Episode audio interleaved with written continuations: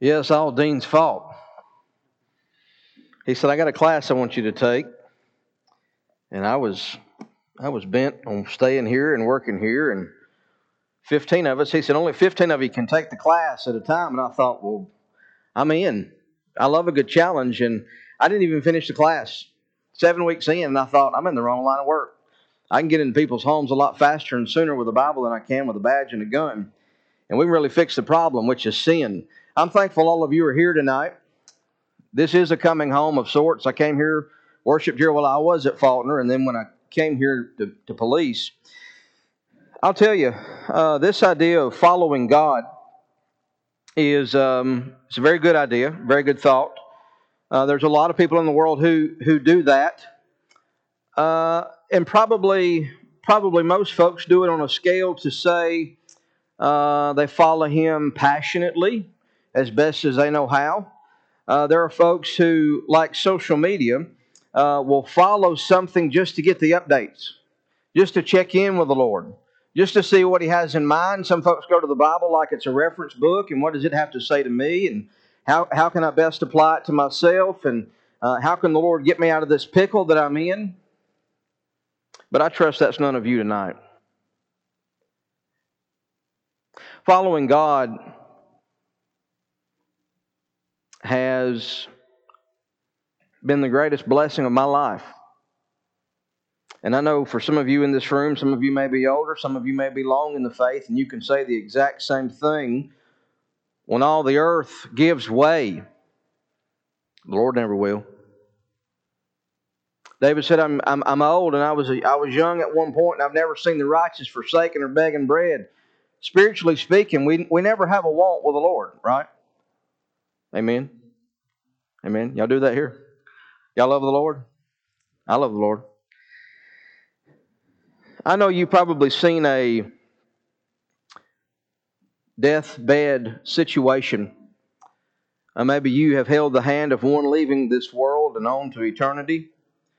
Maybe you have been in the room, or maybe you've seen it on on a, on a movie per se, or where there's the patriarch laying in the bed and the whole family's gathered around. And he's about to leave this world and it's a very surreal moment. Sad moment somber moment. For the christian it's what the lord calls precious. Precious in the eyes of the lord is the death of his saint.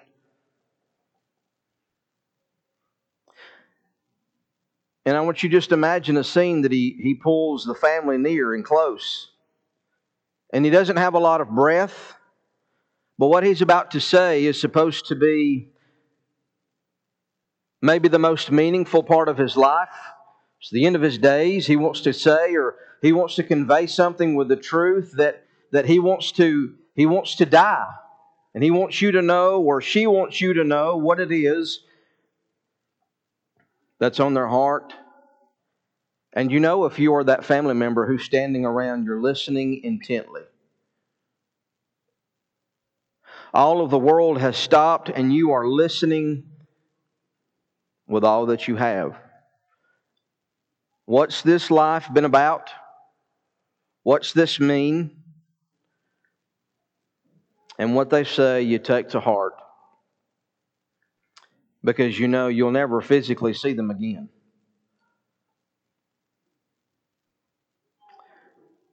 Tonight, I want to start in Acts chapter 20. Paul is, is having a conversation with some elders, and particularly the elders at Ephesus. This is the church he labored with for about three years. He loved the brethren there, and so much so, you know how brethren are. You know, when you have a fellowship meal or you, you have a get together, brethren will just shake your hand off almost. That's the way it's supposed to be. And in Acts chapter 20, he says specifically he knows that he's trying to get to Jerusalem and he's going to be delayed if he does not get on and get on to the get on to Jerusalem. If he stops and sees the whole church, they'll just consume him. And in Acts chapter 20, he calls for these elders about 20 miles south of Miletus. And they meet him there, and he loves these men, and they love him.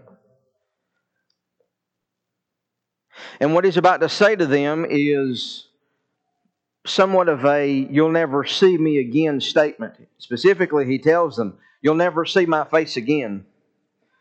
And in Acts chapter 20, let's look at verse.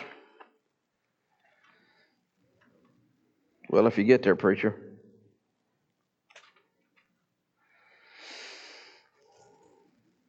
Verse 25, he says, And now behold, I know that all of you among whom I went about preaching the kingdom will no longer see my face. And it says in verse 36 And we had said these things, he knelt down and prayed with them all. And they began to weep aloud and embraced Paul and repeatedly kissed him. Such a relationship with the preacher and his elders. Preachers need to strive, elders need to strive, ministers need to strive, members alike need to strive with the idea that this is the type of relationship that means the most in the world. Verse 37 And they began to weep, embraced, kissed, grieving especially over the word which he had spoken, that they would not see his face again. And they were accompanying him to the ship. Such a sad and such a surreal moment where he says, I know that you never will. The Holy Spirit gave him that information. You'll never see these folks again. And what he what he tells them is is some good things, some end things, if you will, some farewell things. But he also gets a little nitty gritty. He also gets a little. Um, he points some fingers. He calls some things out. But what I want to do is begin in verse 22. This this is the hub really of where we're going to stay, 22 through 25. And in the middle of that, in verse 24, Paul says this to these elders I do not consider my life of any account as dear to myself, so that I may finish my course and the ministry which I received from the Lord Jesus to testify solemnly of the gospel of the grace of God. Paul said, I'm alive for one reason and one reason alone. And when, I, and when this reason is up, then I'm up. But until I'm up, this is the reason that I'm alive, which is to make known the gospel of the grace of God. Paul was fixated on following God no matter what. At the end of his days, you know as well as I do, if there's anybody who followed the Lord wholeheartedly, the history says to the chopping blocks of Rome and lost his head, it was Paul. And what I find Paul doing is Paul doing, a, he does a whole lot of enduring and not a whole lot of complaining. He loves his Lord wholeheartedly. What I want to do is I want to take from this here just five things from these passages, from these verses, to give you what an idea. What does it really look like to follow Him? This is the end of Paul's farewell, if you will. And if, and if it's ever going to mean anything, if any of his words have ever meant anything, now is the time. What is he trying to convey to these men? This is what it's all about. Verse 22, he says, And now, behold, bound by the Spirit, I am on my way to Jerusalem not knowing what will happen to me there, except that the Holy Spirit solemnly testifies to me in every city, saying that bonds and afflictions await me, but I do not consider my life of any account, as dear to myself, your version may say precious, so that I may finish my course in the ministry which I received from the Lord Jesus to testify solemnly of the gospel of the grace of God. And now, behold, I know that all of you, among whom I went about preaching the kingdom, will no longer see my face. What does it look like? What does it look like really to follow the Lord from the mouth of Paul? Number one, from verse 22, he says, And now behold, bound by the Spirit. Literally, the word bound as, I, as if I'm in chains.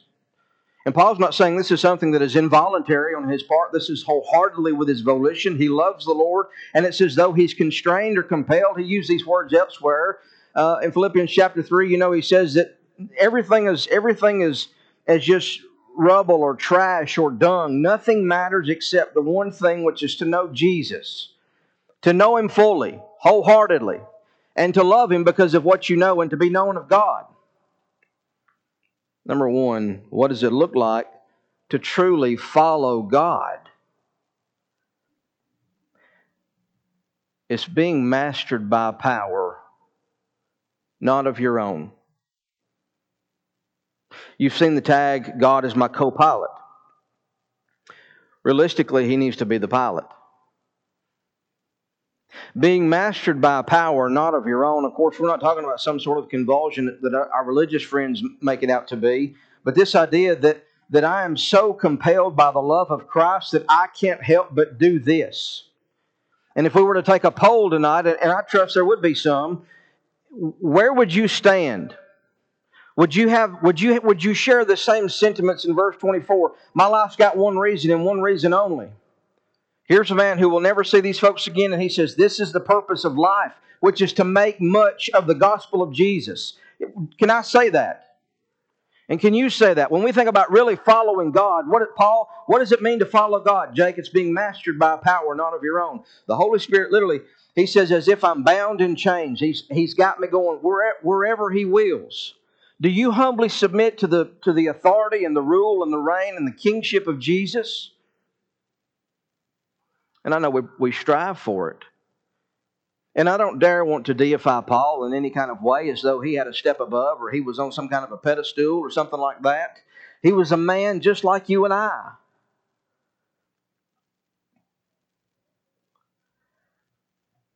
What does it look like? In 1 Corinthians chapter 12, Paul's talking about the church and the abusing, the abusing of the spiritual gifts. And in verse 3, he says, Nobody can say Jesus is accursed. If they say that, they're not saying it by the power of God or the Holy Spirit. Only those who say Jesus is Lord or the idea that, that we confess Him as Lord. Nobody can do that except by the power of the Holy Spirit. Even today, even though the miraculous age has, has uh, for you and I to, to, to have a little indwelling of the Holy Spirit and operate miraculous things, even though that ship has sailed, the principle still applies. Only by the power of God are you and I able to say, and by the Holy Spirit's record, that Jesus is Lord. And Jesus is the Son of God. It's only by this book. Do you live by this book? Do I live by this book? If I want to truly follow God, it looks like, number one, somebody who lives and, and, and drives and has their being and move by a power not of their own. We willfully choose to submit wholeheartedly to Jesus, to His Word. This is where we're going, this is where we're headed. But see, that's often scary. Probably everybody in this room has been affected or will be affected, or you will lose family, spouse, children. If you continue to follow Jesus, you will lose. And you will lose people in this world. Are you okay with that? Do you think Paul was?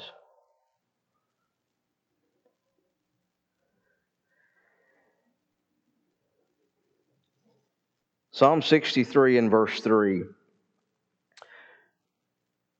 The psalmist said, Your steadfast love, O Lord, is better than life. Your steadfast love, O Lord, your continuing faithfulness to me through your love, which you and I obtained through, the, through, through Jesus and, and, and by faith, baptism, we now have this access of love that the world does not have. We have this covenant relationship, this intimate relationship with God and Jesus. Can we say what the psalmist said that God's love alone, and that is all, is better than my physical life? That's a game changer. Verses like 24 causes people to do radical things when they hear the words of Paul, where he says, My life has got one reason to be, to be going, and it's, and it's to make much of the gospel. Do I live like that?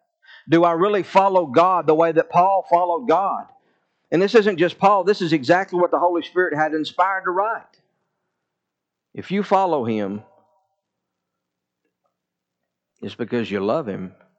And this isn't mindless obedience. The Lord has never been okay with mindless obedience and we better go just because we better go. No, if that's the mindset, just stay at home and turn the lights out, Mama. We're going to bed. He wants your heart. All of it. Number two, not only just being mastered by power not of your own, but number two, being content with the unknown. He says, I'm on my way to Jerusalem not knowing what will happen to me there. Following Jesus will cost you. Following God will cost you this physical life. Because nobody survives a crucifixion.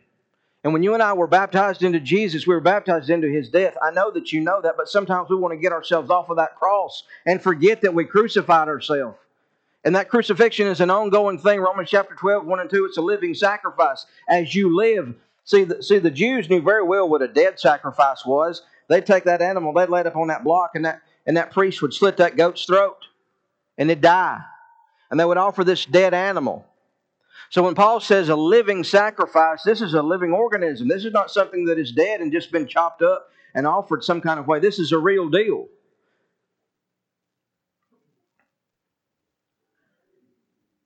Number two, it's not knowing where we're going.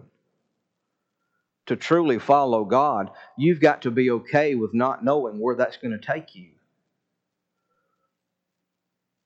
I know there's plenty in this room who have suffered for Jesus' sake.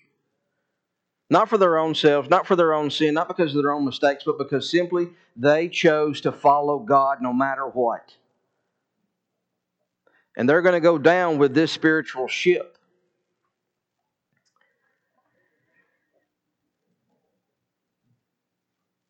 Hebrews chapter 11 and verse 8 By faith, Abraham obeyed. When he was called to go out to a place that he was to receive an inheritance, and when he went out, not knowing where he was going. And not just him, but Mama went too. Let's not forget about Sarah. She packed the mules up too, not knowing where they were going. Are you okay following God, not knowing where it's going to take you? Maybe it's a conversation at work. Let's get applicable here. Maybe it's a conversation at work or a situation in your home where you know very good and well if you continue to follow the Holy Spirit's direction from this word, that if I continue, if I open my mouth, if I take another step forward, it's going to cost me. It's going to cost me. Are you okay with that?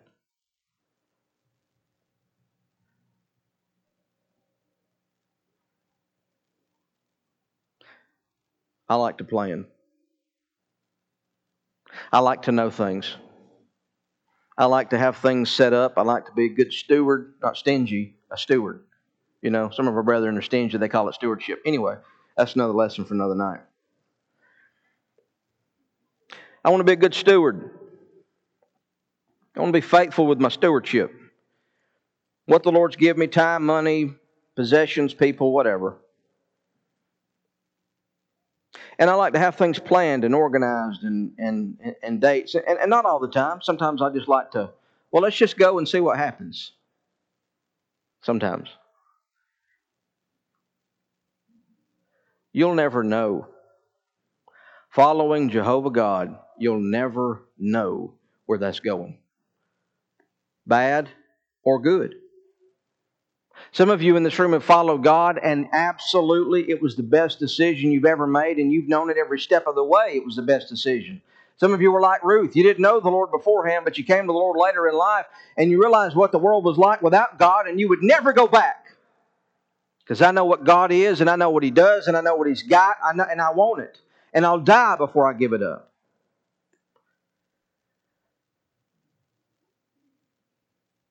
Master by power not of your own,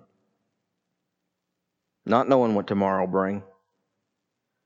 Number three, here's what he does know.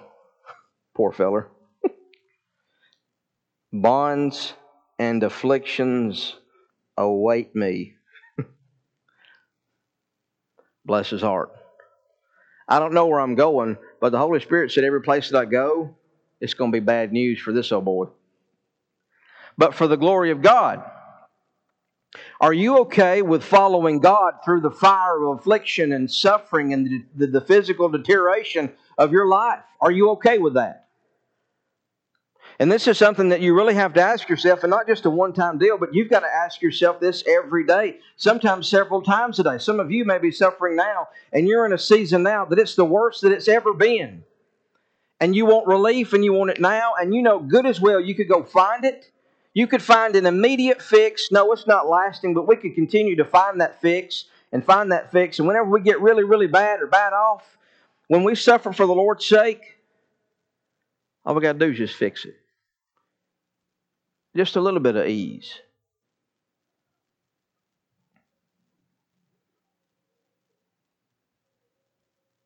And we quit following Him.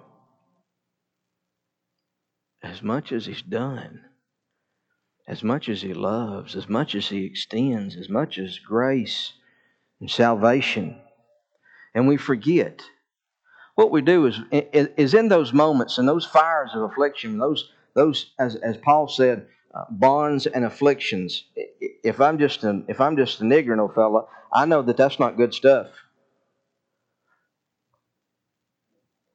But especially, especially for the Lord's sake.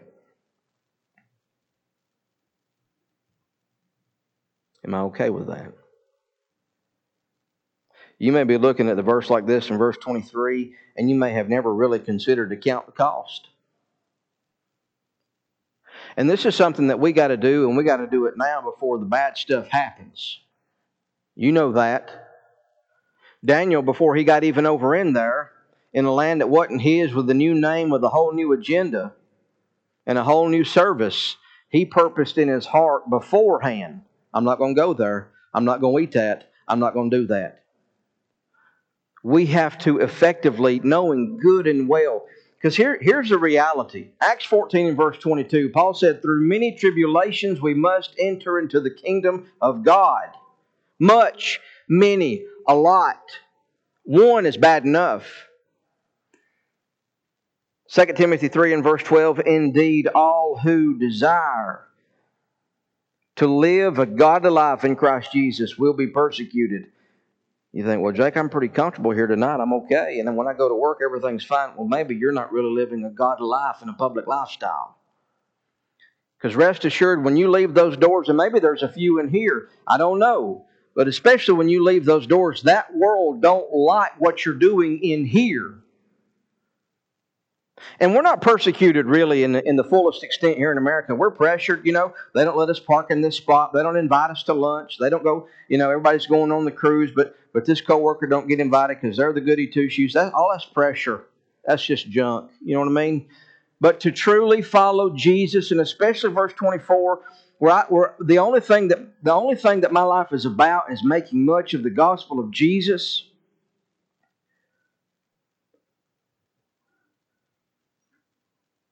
You've seen those religious nuts. That's all they talk about Jesus, Jesus, Jesus. And when you walk in and there they are by the water cooler, you just immediately hang a left and go, go to the janitor's closet rather than go over by the water cooler. You been you laugh because it's true.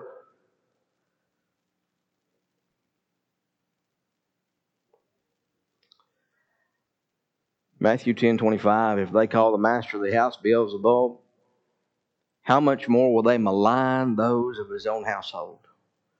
We signed up for this. And this isn't to be doom and gloom, but this is to help you see that you are different in this world, and this world does not like you. If they slung that old boy up on a cross, they'll do the same thing to you. Following God. The closer, I don't know why this is, but it's almost as though the closer you get to the Lord, the harder and harder and harder it gets in this physical world. And for those of you who've lived on, long in the kingdom, you know that. That if you continue to make strides and make strides and, and never, and, and by God's good grace and help, you never waver. You stumble, you trip, but God is true and God is faithful and we press on. It physically hurts.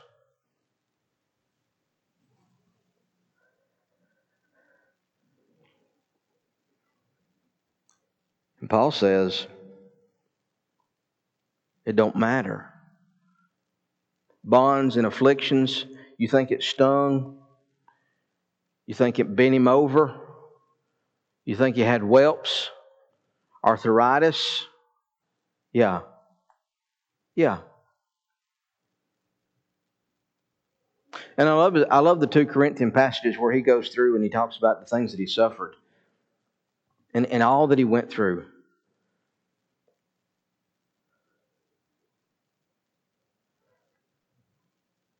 But he says it don't matter. Because my life has one purpose. Verse 24. This is what my life's all about. That's, an, that's another level. That's another level.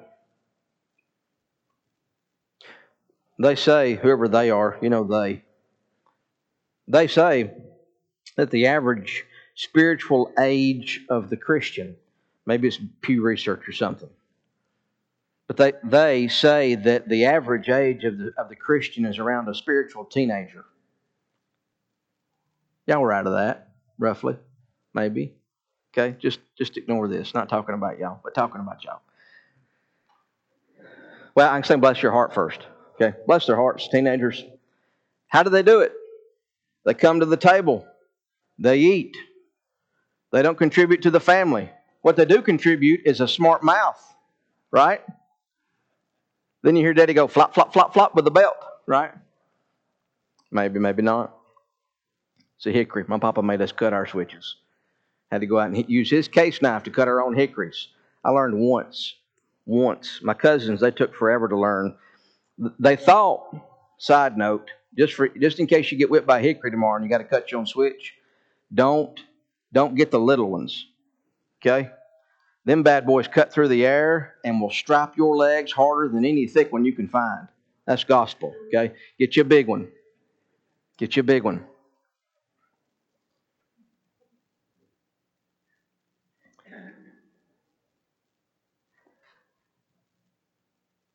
But is that said of me?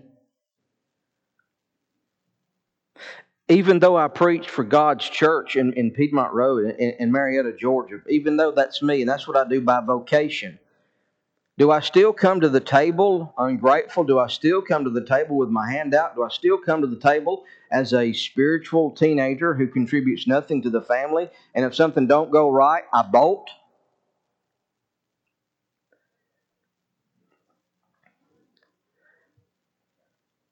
Verse 24 is the next level. This is what faithfulness looks like to Paul. Bonds and afflictions? Absolutely. But you know the worst that this world has to offer? And the pain that you and I can go through from time to time? It ain't the worst. And it ain't forever. It really is not that bad compared to the alternative. I don't know what's going to be worse.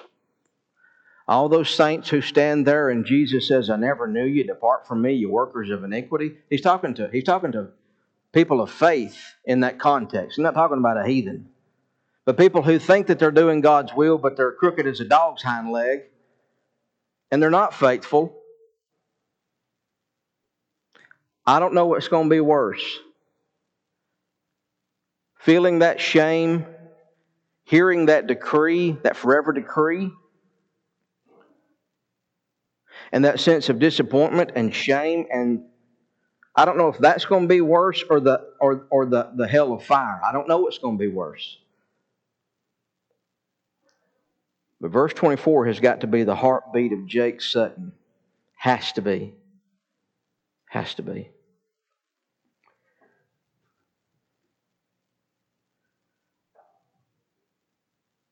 Ladies, Proverbs 31, verse 25 strength and dignity are her clothing, and she laughs at the time to come. Women are more, more planners than men are. Just the truth. Whoever they are, that's what they say. They say that they that women plan more than men. I can probably see that. Bridal showers, tea parties, and all this stuff. Baby showers.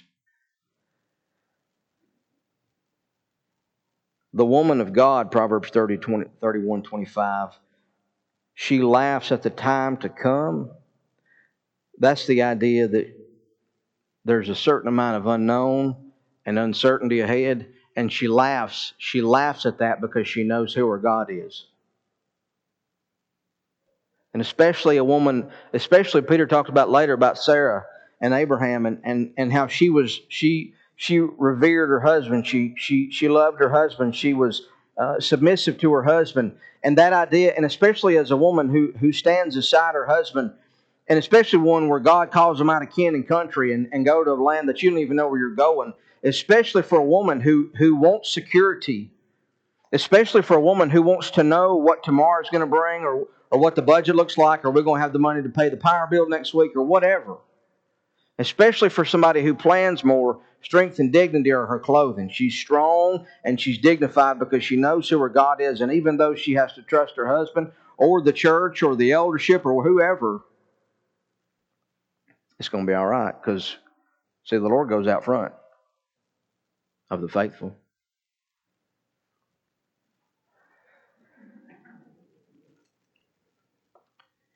This verse 24 that we keep coming back to is kind of the heartbeat of this text. That we've got one reason to be alive. When it comes to following God, this is what it looks like. This is what faithfulness is to Paul here. But this is what we were made for. This is exactly, look, flip over to Ephesians chapter 1.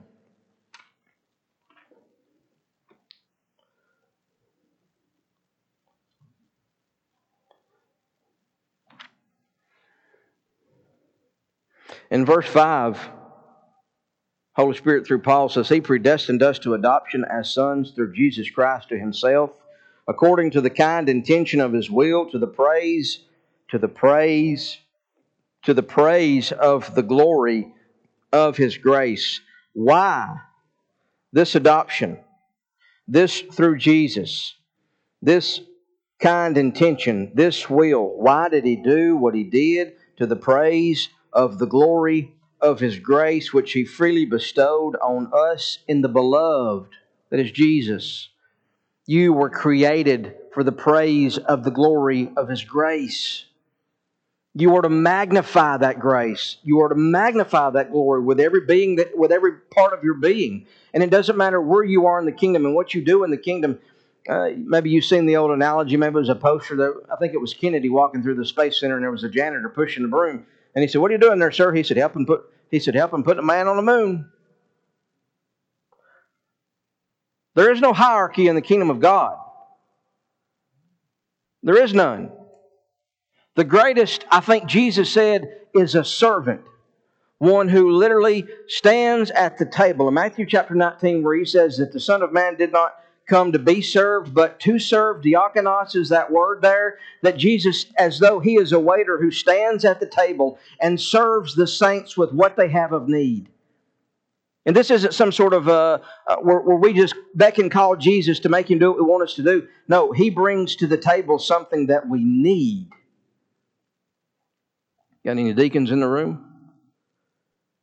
You are a reflection of the servanthood of Jesus. Don't ever, and I, and I know we talk about deacons. I know the elders crack jokes, preachers crack jokes about deacons. They're late. Deacons count, you know, all this sort of stuff, just out of fun, just just for just for a hoot and a holler. But a deacon, a deacon,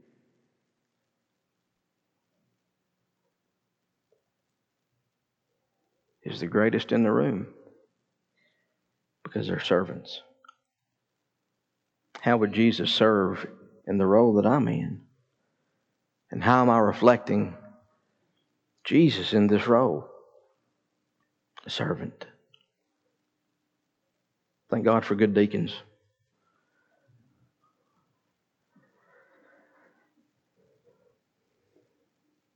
And number five.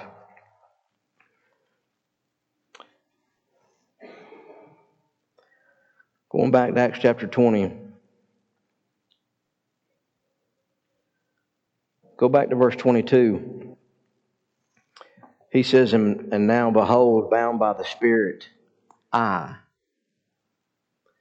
Here's a man in his 60s, in his sunset years. And he's talking about going to Rome and then on to Spain. Paul, don't you know what the Gentiles are going to do to you? Don't you know what Rome's going to do to you when you get there? Don't you know how bad it's going to be? And Agabus, a chapter later, he, he literally acts out the part. They're going to lock you up if you go over there. And he says, Ah, I'm going. Woof. What do you do with somebody like Paul? You lock him up, he converts the whole jail. You chain a guard to him, he'll convert the guard. You beat him, he's glad, but that he gets to suffer like Jesus suffered. You kill him, that's what he'd want. He gets to be with the Lord now. What do you do with somebody who is infectious like that? Who truly, wholeheartedly follows God? I tell you what you do with that person. You watch them. And you watch them turn their world upside down. And that's exactly what God's calling all of us to. None of us get a pass on this, on this discipleship. None of us get a pass when it comes to the faithfulness of following God. This is what He wants. There is nothing more precious the only reason that I'm alive, verse 24, is to preach the gospel, to make much out of it, to glorify God. He says, I'm going. Paul, listen, fellow, you're in your 60s.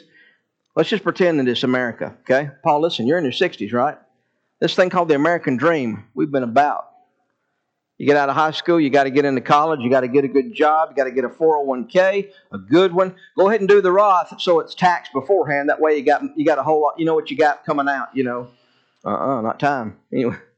Anyway, sorry. You know what you got coming out? You got this and this and this and this is squared away and this is squared away. Paul, what you can do is you can go buy you a cottage on the Aegean Sea. And I tell you what, you could just putz up putz around in your garage while you're there. I mean, you're in your 60s. You've worked harder than any three disciples. Give Timothy a chance. You know, he's half your age. Let that old boy get in there and get his nose dirty and scuff his knees up. Let him do it. You've done it forever. He says, I'm going.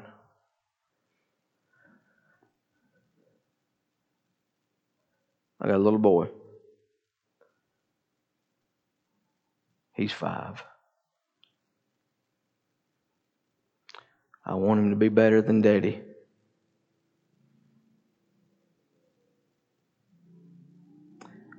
And Jake better not teach Stone that this life is about getting a good retirement and coasting.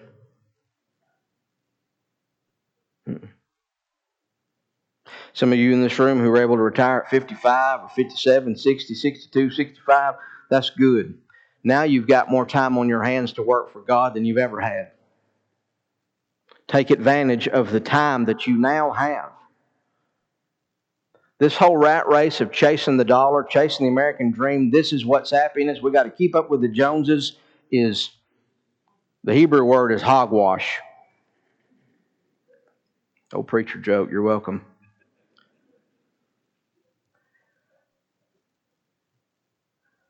My son better see.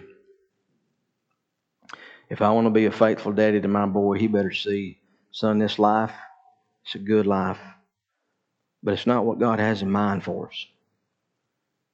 And this life ain't all that there is. And you've seen people that they work and work and work and work as though this life is the only one that matters and this is the only thing that ever makes sense. You know how it is. You get the new vehicle, and next year you've got an old, outdated one. You got to get the new one. What are we on? iPhone 36 now? I remember when it was a little small thing like this. When I was policing, I used to put it right here in my pocket. I can't tell you how many I busted and cracked tackling idiots. That was fun. But I want all of us in here because it looks like everybody in this room, for the most part, is older in age. And if you're old in this kingdom, please don't stop. God specifically, the Holy Spirit commands Paul, writing to Timothy, writing to Titus, two young fellows of the faith.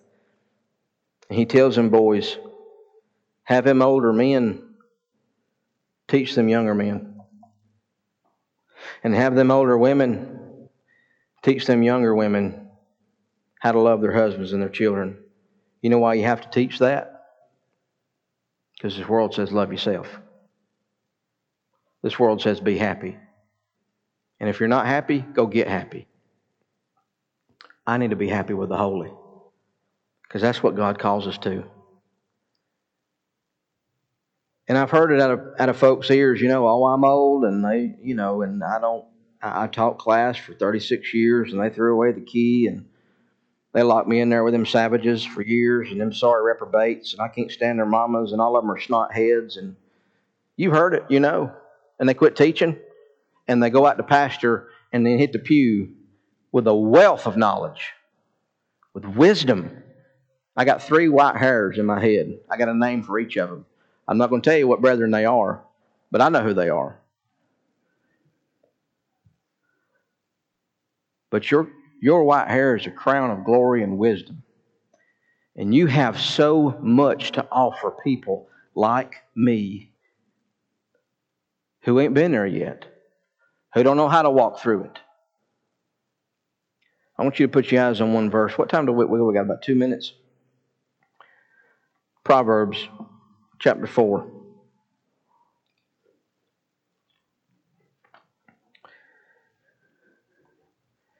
Paul, just get you a cottage, watch that sun go down every day. Let Timothy get to work. Proverbs chapter 4, in verse 18. The path of the righteous is like the light of dawn the, the, that shines brighter and brighter until the full day. Meaning that there is no sunset years. You live longer in the kingdom and longer in the kingdom, and you get brighter and brighter and brighter. You're more evangelistic. You're more of a servant. You're more humble. You're more loving. You're more kind. The path of the righteous shines brighter and brighter until full day, which means until you cease life. That's what God has in mind for the older ones. They get better with age. And they are a blessing to the church. Let's have a word of prayer. Father, you are righteous and we love you. Father, we're thankful for this picture of what faithfulness looks like, what truly following you looks like, according to Paul. Father, what, what could have been one of the most intimate times of his life concerning his brethren. And this is what he says. Father, help us to see it. Help us to have eyes that see and ears that hear and hearts that are open. Father, we ask this in Jesus. Amen.